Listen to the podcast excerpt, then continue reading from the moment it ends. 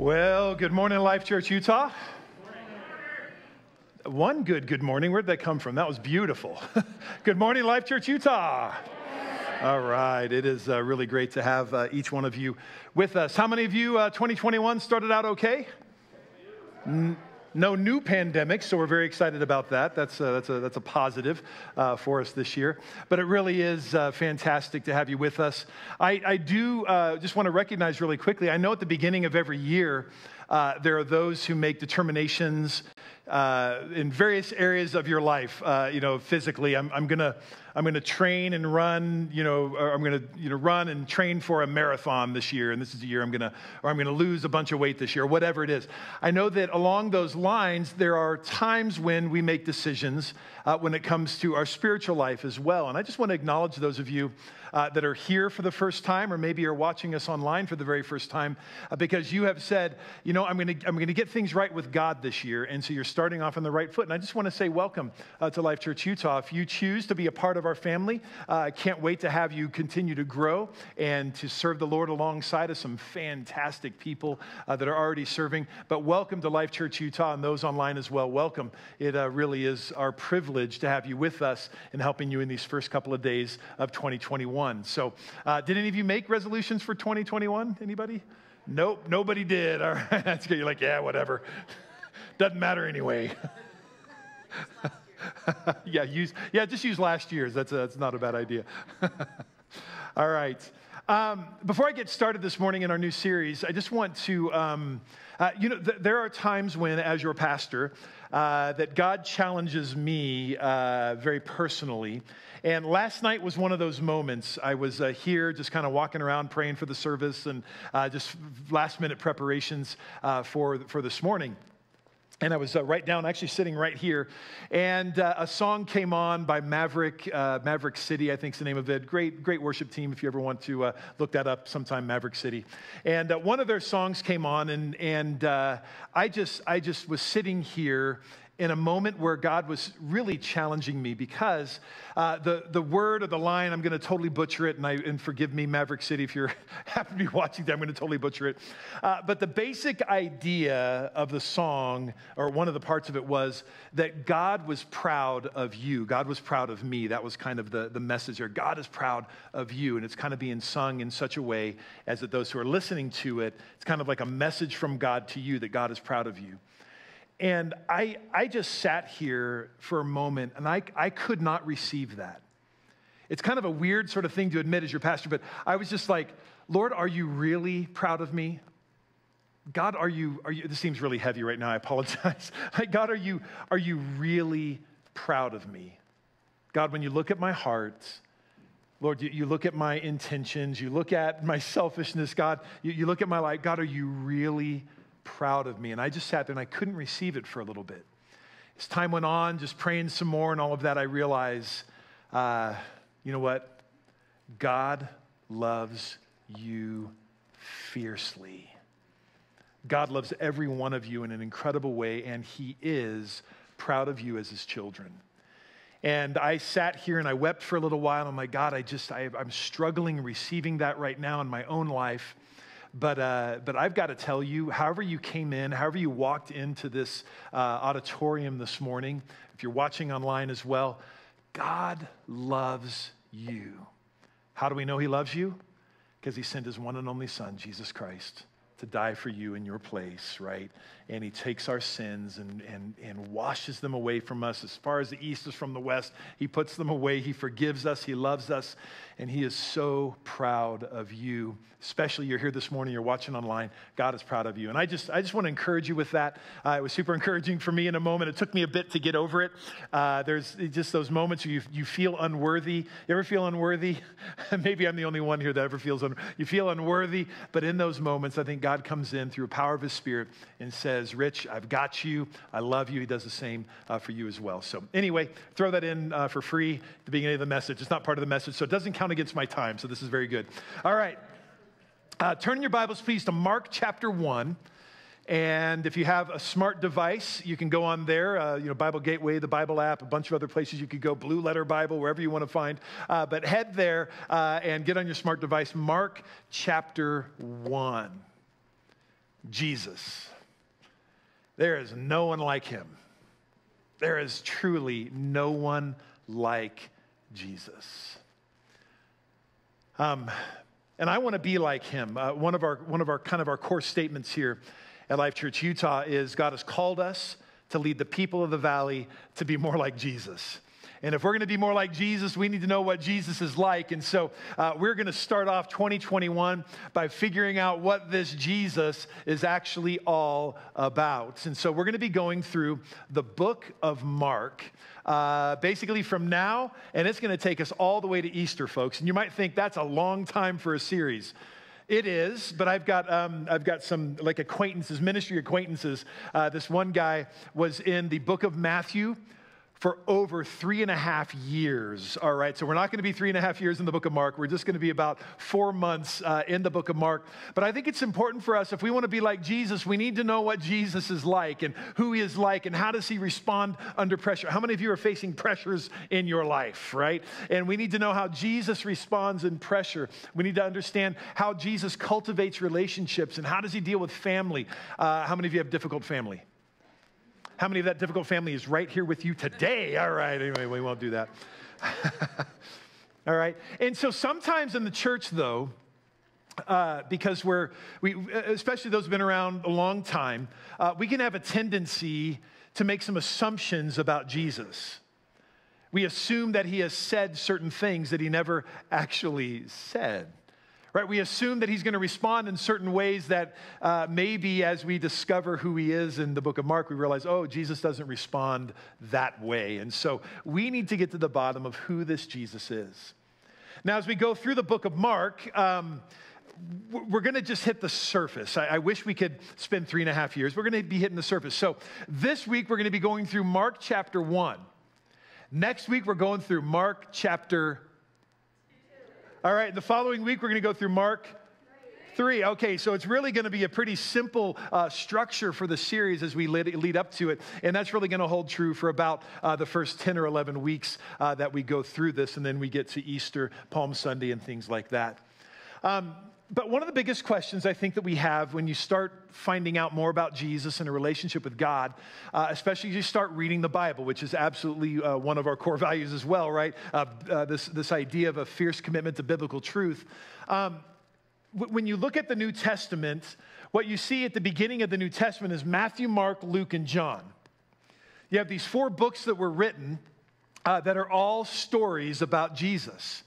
Why in the world are there four stories about Jesus? Why couldn't it'd be a lot easier if there was just one story about Jesus, right? But but God for whatever reason chose to have four different stories about Jesus. Why did he do that? Well, the, I think the easiest way for us to understand this is that the four different stories of Jesus uh, were all written to different audiences, and then they were compiled together for us in our New Testament. Uh, for example, the book of Matthew was written to a Jewish audience primarily. It's not to say if you're not Jewish that you won't get anything out of it, right? Uh, but it was written primarily to a Jewish audience. And so while you are reading the book of Matthew, understand that the people that were uh, reading this the first time or maybe having it read to them were probably a group of Jewish people that were trying to figure out is Jesus the Messiah? Is Jesus the chosen one that we should expect uh, that's going to lead the nation of Israel into wholeness and, and into new life? And so the, that's the book of Matthew. Uh, Matthew, Mark, Luke was actually written to a Greek audience. Now, the Greek audience would have been uh, one of the broadest audiences in there. The, uh, everybody spoke Greek along with Latin at the time, but they, everybody spoke Greek. It was kind of the universal language. And so uh, the story of Jesus would be now in the common tongue there for the people. And so Luke writes uh, to a Greek audience. Then you've got the book of John. The book of John is written probably to the broadest audience of all that, you know, Jews and Greeks and part of the Roman culture um, was written to everyone, so to speak. And most scholars say it was uh, kind of the broadest audience uh, possible. And I love it in the book of John. And the reason why the book of John is so important is that John himself writes in the book of John, he says, I write this so that you will believe. So, the way he structures it, the way that he writes out the story of Jesus is such a way as the purpose of it is so that you will believe. And that's why we always encourage people, if you're brand new to faith, we always tell people, go to the book of John. Go to the book of John. Start there. It's going to be the best place for you to start. And then we get to Mark. Now, Mark is the oldest of the Gospels that was written. Most scholars believe it was the first one written, probably around 50 AD, maybe 55 AD, somewhere in there. And uh, the other Gospels, uh, especially Matthew and Luke, take a lot of cues from the way that Mark is written. They don't copy much of the same information, but some of the structure and some of the layout would be very similar. And uh, as Mark is writing, he has in mind a very, very specific audience. And this audience is the Roman culture. So Mark writes it to, a, to the Roman people, and the Roman people were the people that were in power and authority at the time that Mark writes it. And so these are the people who are uh, politically minded. These are the people that speak the language of power. These are the people that speak the language of, of influence. Uh, these are the ones who are the, the, the, deciders. They're the ones who are the decision making uh, people for the culture. They're the ones who are in power and ascendancy. And Mark writes to them. So, as he is writing it, he's writing for a very specific purpose of appealing to this group of people. And so, the way he writes reflects this because he is all about action. He gets to the heart of the story very, very quickly. And then, as soon as he's done with it, boom, he gets in, he gets out, he moves on to the next story. How many of you like are, are kind of like that? When, when, somebody's telling you a story, you're like, hey, just give me the, the, the, the bottom line of the story. That's all I want. Tell me what I need to know, make a decision, and move on. How many of you are like that? All right, good. Hallelujah. So he's like, Hallelujah, that's how I am. How many of you need more detail? You need kind of the emotion of the moment. You need, you know, you kind of need those kind of things to make you feel fall into it. All right, anybody? Anybody raise your hand again real quick? All right, I'm with you on that. That's kind of my language. My wife, however, she's on that side of just tell me the bottom line, honey, that's all I need to know. And I'm like, but sweetie, here's what the rest of the story is and, and all that stuff. And she's like, just tell me the bottom line. We're kind of opposite, you know, oftentimes in marriage, typically it would be uh, the wife who's the one that wants the details. In this case, that's what I want. I want the details. I want the emotion. I want to cry, right? That's kind of my thing. All right. And uh, so Mark, as he's writing, this is, this is kind of his bent. This is what he wants to do in the story. So his gospel is filled with action. His gospel shows Jesus filled with power and authority. Now we understand it's a different kind of power and authority, and this is what drove the Roman culture nuts. This is why they rejected Jesus in a lot of ways. This is because Jesus didn't come the way that they expected a Messiah to come, somebody who was in power. Um, so, again, as, as, as uh, Mark is writing this, a couple of words that you need to, to hear from the book of Mark. And I'm going to come back to this in just a moment. But one of the words that Mark uses more than any other gospel writer, anybody else in the New Testament, one word that he uses more than any other is the word immediately. It appears about 40 times in the Gospel of Mark and about 60 times total in the New Testament right? So he has, he, this is his phrase immediately, and you see it over and over and over again because he wants to show God as a God of action. And so Mark starts the story of Jesus and he jumps right in. He doesn't give any of the preambles like in uh, uh, Matthew and Luke. There's kind of the story before the story, uh, you know, uh, talking about the birth of Jesus and the angels appearing and all that stuff. Mark doesn't do that. He starts off with the phrase, in the beginning or this is the beginning. That's, that's how he starts it off. It's kind of an echo back to the book of Genesis. And we're going to talk about that in just a moment as well. So he starts off with this is the beginning, and this is the start of all things. And where Mark starts is with a guy by the name of John the Baptist. John the Baptist was Jesus' cousin, uh, more than likely, and just, just about six months or so older uh, than Jesus. And John the Baptist starts off this story, and Mark jumps right in, telling about the things that John was saying about Jesus, that Jesus was going to come and, and uh, he was going to baptize with more than water, he was going to baptize in the Holy Spirit, and not only with water. And then uh, Mark continues to write a little bit. This is in the beginning, uh, beginning portion of the book of Mark. Uh, John is, Jesus is baptized by John. The Spirit descends on Jesus. A voice from heaven proclaims that uh, you are my one dear son. In you I take great delight. This is really an early reference and really one of the earliest pictures of what we in the church uh, would say reveals God as Trinity. Now, uh, let me just, this is one of those concepts that can be hard for us to grasp uh, because we have feeble human minds. And, uh, but, but here's, here's the idea that we believe that God is one God, right?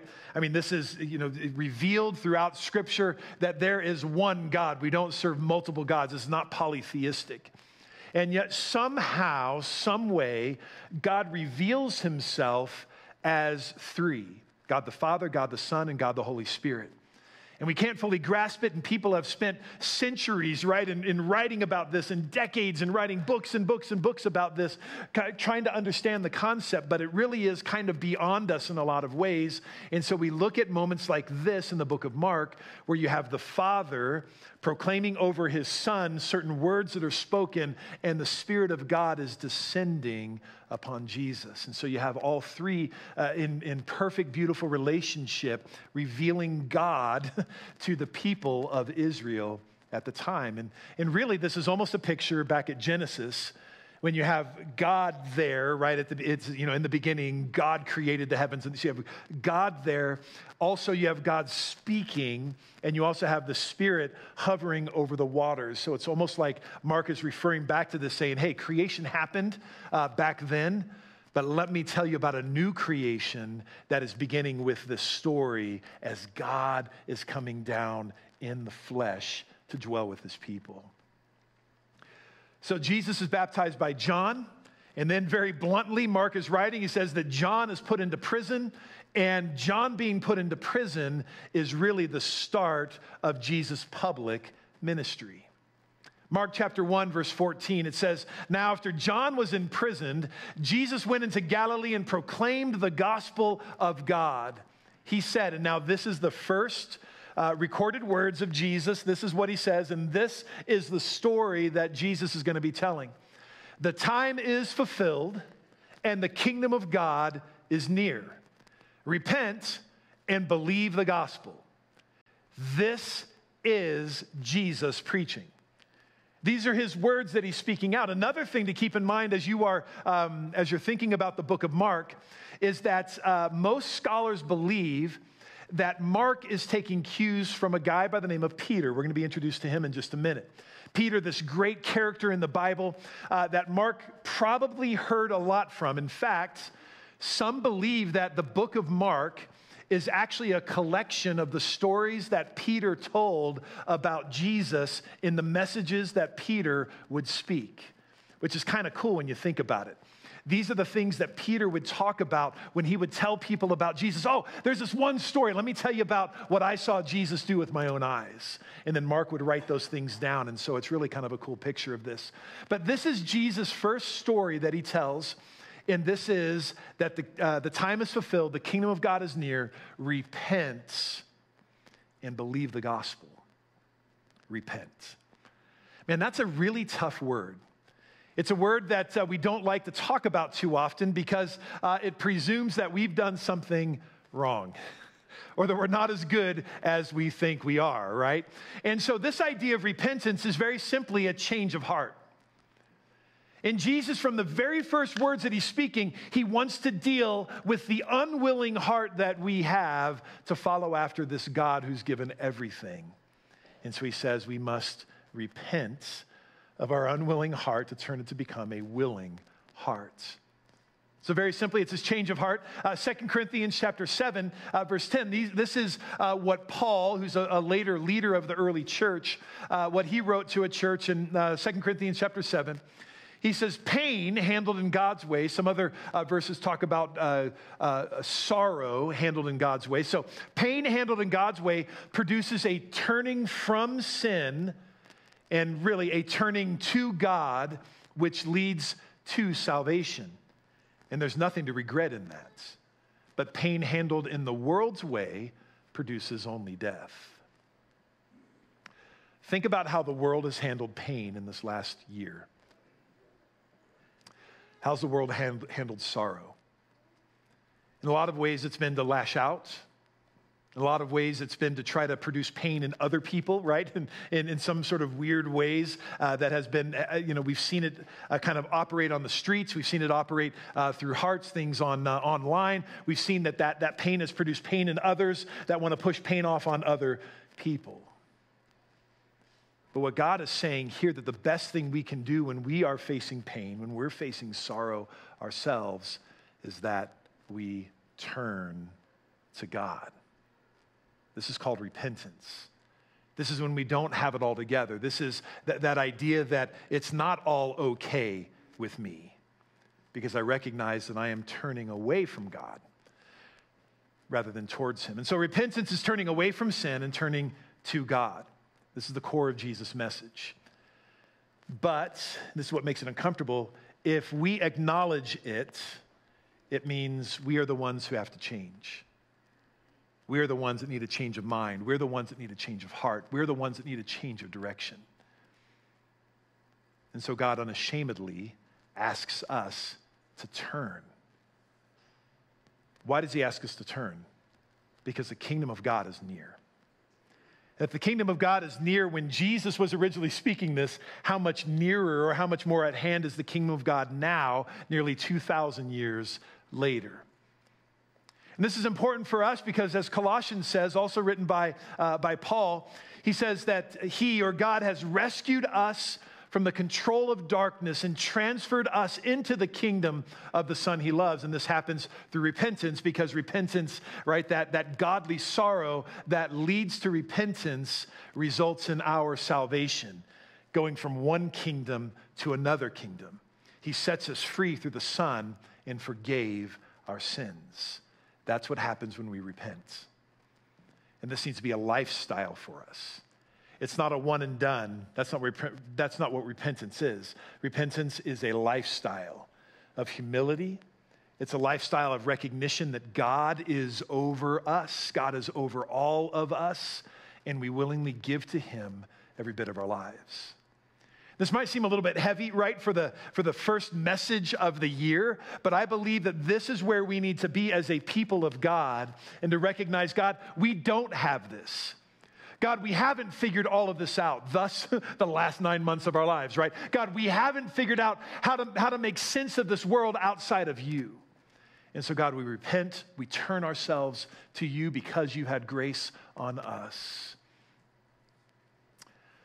Um, and so these are kind of the first things that, uh, that Mark writes about Jesus. Right, this, that, that first message. And then he immediately goes to another scene, right? I mean, that, that whole thing, it's moving from one thing to another. So, right after this, Mark keeps the action going to a familiar story for us, and it's really our primary one uh, for this morning that we're going to hit in the next 15 minutes here. Mark chapter 1, beginning at verse 16. And if you uh, maybe kind of put ourselves in that position where, where you're on the shore of the Sea of Galilee, and maybe you can hear the, the boats lapping in the water, and you can hear kind of the sounds of the, uh, um, of the town that's nearby and the fishermen there. It says, as he, as Jesus went along the Sea of Galilee, he saw Simon, Peter, and Andrew, Simon's brother, casting a net into the sea, for they were fishermen. Jesus said to them, Follow me, and I will turn you into fishers of people. They left their nets, and remember that word immediately. They left their nets immediately and followed him.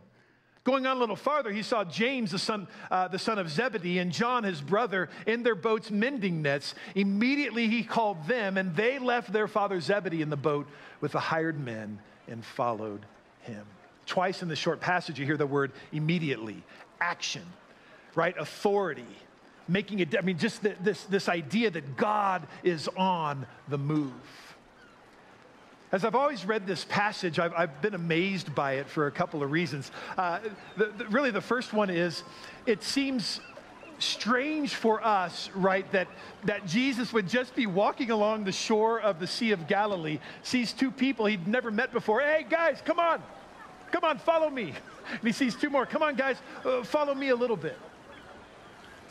Uh, one thing we got to keep in mind, especially in the book of Mark and really the other Gospels, is as it's written, it's not necessarily written in uh, strict chronological order.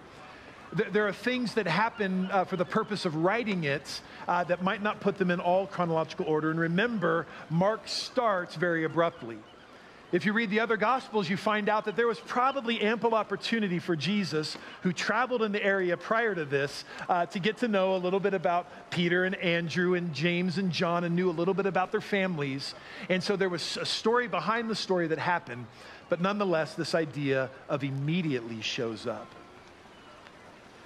That immediately they stopped what they were doing and followed Jesus.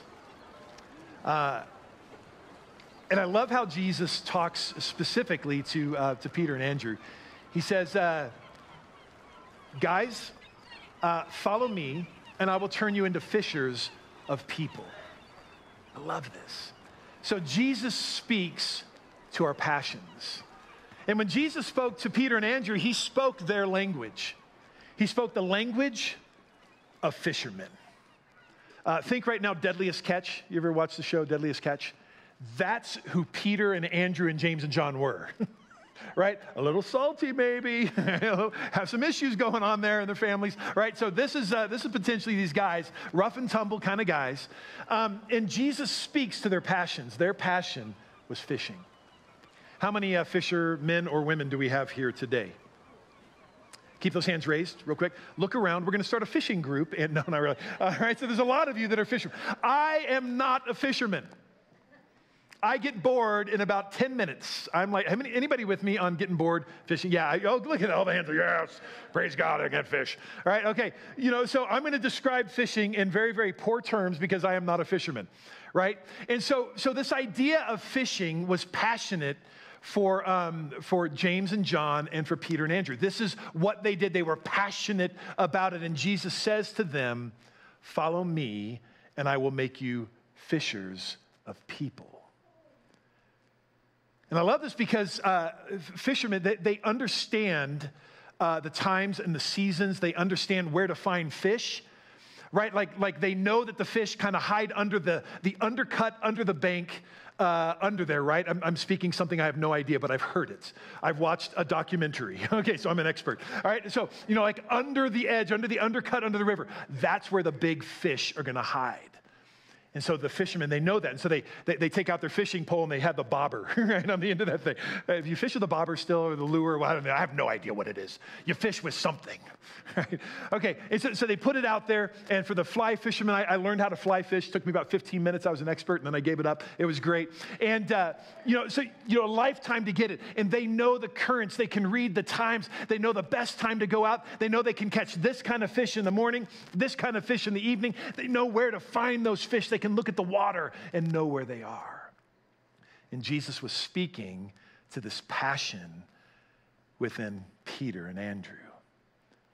He says, Guys, I need you on my team because I'm going to teach you something you already know and are passionate about.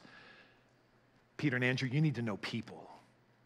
You need to know the seasons. You need to know where they are. You need to know where in culture they are and, and how to respond to them in those moments because you're already fishing. You already know how to, how to see those things that other people miss. And I'm calling you to take the same passion. And now it's going to be fishing for people. Use this. It's like God is redeeming that passion that Peter and Andrew had now for the kingdom of God. What is your passion? Think about that from a, moment. what is it that just kind of drives you? Maybe it is fishing, and that's fantastic. Maybe it's, uh, maybe it's old cars. And so you, you like going to, anybody like old cars? Right, okay, good.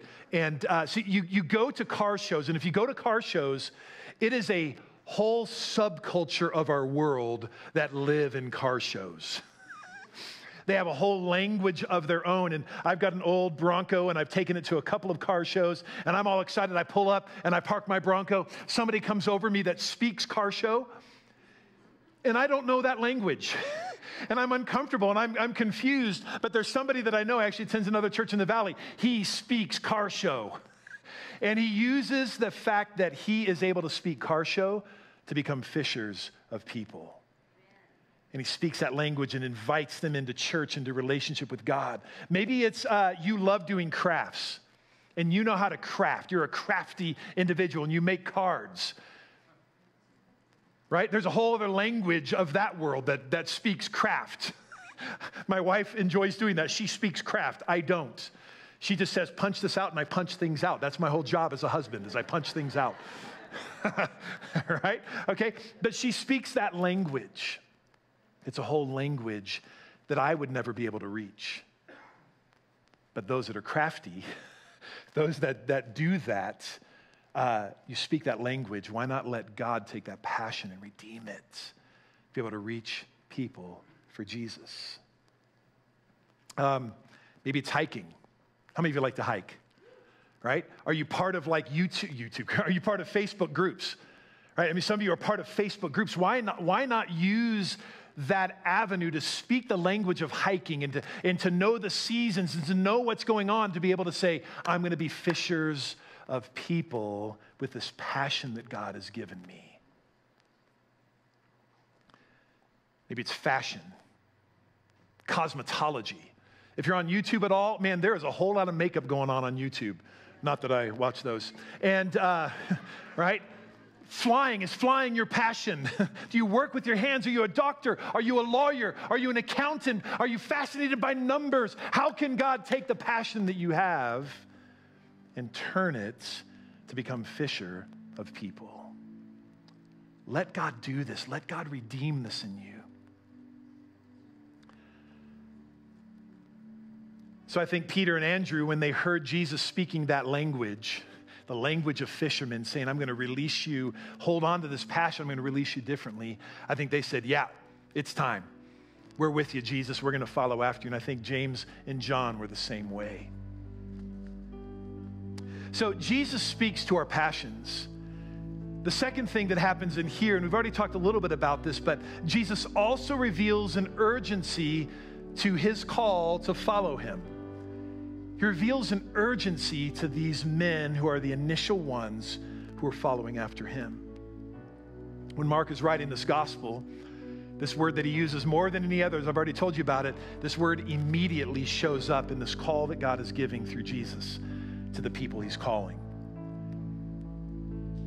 It says of that Jesus immediately called James and John right? And then they responded. And it also says of Andrew and Peter that they immediately responded to the call that Jesus gave. As I've become more mature in my Christian faith, I don't respond as immediately as I used to. I'm just being totally honest with you. There's times when now wisdom would say I need to, to wait a little bit to respond to God to just to make sure I'm not being foolhardy in this re- response to God. Do you think Andrew and Peter knew exactly what they were doing when they responded to Jesus' call? No, I'm not saying be foolish, right? I, am not saying just go willy nilly and, okay, you understand what I'm, what I'm saying here in the big picture. But sometimes we can become really spiritual and not respond immediately to God we say, God, I'm just going to pray about that a little bit longer. God, are you really saying this to me? When God is asking us to respond to Him because He's a God that's on the move. He's a God that's ready in action as, as Mark is revealing Him. He's like, all right, respond. This is thing. This is the call that's being given out to you. See this passion redeemed. Now let's move. Let's go on. Let's, let's take it to the next level. And we need to be able to respond to Him going to invite you to stand to your feet here as we uh, close out. This response, um, that uh, th- this identity to, or this decision to identify with Jesus, to follow after him immediately, it's really described as an attachment to the person of Jesus. It's a personal surrender to his summons and acceptance of his leadership. That's what it means to follow after Jesus to say, Jesus, I receive you in my life. I'm, I'm choosing to identify with you so that you can lead me, that I can follow. Is 2021 going to be the year that we say, God, I, we're immediately following you? God, we're immediately going to respond to your call in our lives. Every head bowed, every eye closed for just a moment here. Um, this morning, first off, uh, there are those of you who are here this morning and you've got a passion and you've never thought about it in terms that God can use it. It might not be the job that you're currently doing, right? Sometimes our passion is not our job, sometimes our job is just a job. But there's a passion in your heart, and you would say, God, I'm willing for you to take this passion and for you to use it for your kingdom. That God, somehow you can turn this and redeem this uh, because God, you put a passion in my heart, and there are people that I know I can influence. God, I don't understand it, I can't figure it all out, but Lord, I want you to take this passion of mine, just like uh, Andrew and, and Peter. God, take this passion of mine, redeem it, and turn it so that I can become a fisher of people to let them know about this kingdom of God that is transformative. If that's you, and say, I've got a passion, and I just want Jesus to take this thing and to use it. If that's you this morning, can you just lift your hand uh, really quickly? Thank you. Thank you. Lots of hands around. Yeah, amen. Amen. I believe, I really believe that God is going to do something dramatic in your life. So, God, we pray that you would work supernaturally through each and one of these who've raised their hands. God, they're willing to believe just enough, Lord, that you're going to take this passion that they have. And God, you can use it. God, they give you control over it. Lord, they, they ask for you to receive it as offering to you, God, as worship to you. That God, just like uh, Andrew and Peter, God, they grew up fishing. Lord, they understood uh, how to find where the fish were. And so, God, they become fishers of men. Lord, let it be with our passions, Lord, that you redeem them and help us to use them for your kingdom and for your glory. Because, God, the kingdom of God is at hand. And, Lord, we are turning away from the way we were and giving it to you, Lord. And then, secondly, is this, this idea of repentance. You can put your hands down now. Thank you. The second thing is this idea of repentance this immediate turning away from sin and turning toward God. Remember, this is, this is that message from the beginning of Jesus. The first words out of his mouth were, The kingdom of God is at hand. Repent. Repent. Perhaps this repentance is a first time thing that you've never given your heart over to Jesus. You've never given your life. You've never had been, been in a position of a willing heart presented to Jesus, like we see pictured in Andrew and Peter and James and John, who immediately responded. Maybe it's a first time, or maybe this is uh, you've been a part of the church for a long time. And there are things in your life that you know you need to repent of the little sins you've grown accustomed to that don't seem as big as they used to, little things you allow in your life now that, you know, five, ten years ago you would have never allowed, but you've justified them over time. And you'd say, Jesus, help me to get these things out of my life. Help me to repent, to turn away from these things and to turn towards you. And online as well, you're able to respond. If, if that's you and you'd say, There are things in my life I need to repent of, and I need to do it immediately. If that's you, can you lift your hands uh, to the Lord at this time? Thank you. Thank you. Amen. Amen. Amen. Lots of hands up. Father, uh, we recognize that we're a needy people. And God, we need to repent. And God, just like your son Jesus at the very first words out of his mouth, uh, Lord, that the, the kingdom of God is at hand. Lord, the kingdom of God is near. And because of that, we need to repent. And so, God, we confess to you our sins. We confess to you, God, that we don't have it all together.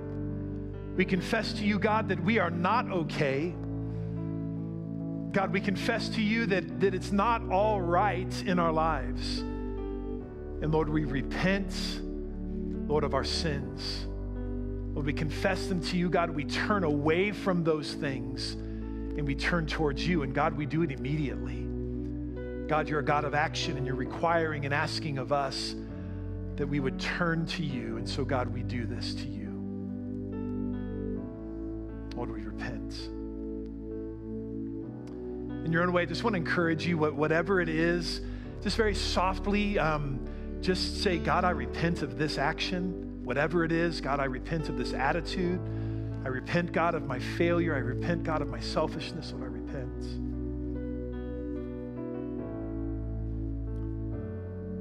Father, thank you for this congregation. And Lord, as you have uh, really prepared us, Lord, in a season that has uh, been about 10 months now, uh, leading up to this new year, God, I believe that you are up to something brand new among us. And so, God, as this year starts out, Lord, I thank you that you started out with a call to us to take our passions, Lord, and to lay them at your feet. God, let it be that 2021 is that year. That God, it's a year of repentance, a year of humility, Lord, before you. And that God, you're going to take our lives, you're going to use them for your glory and for your honor. Lead us to people that don't know you. God, lead us to people that have similar passions as ours so that we can become fishers of people to lead them to this kingdom of God, Lord, that can, they can be rescued themselves and brought into this new kingdom. Lord, we love you. We praise you, God. We give you all the glory. Thank you, Lord. I pray your blessing upon your people. Lord, as you leave from here, help us to represent you well. And God, help us to respond to you immediately because you're a God of action. Lord, we love you and we praise you. In Jesus' wonderful name we pray. Amen. Amen. God bless you guys. Thank you so much for being here this morning. Uh, don't forget, sign up stuff out in the uh, lobby for Wednesday nights, which is online and in person, and also this Wednesday night for worship night. We'll see you then. God bless you.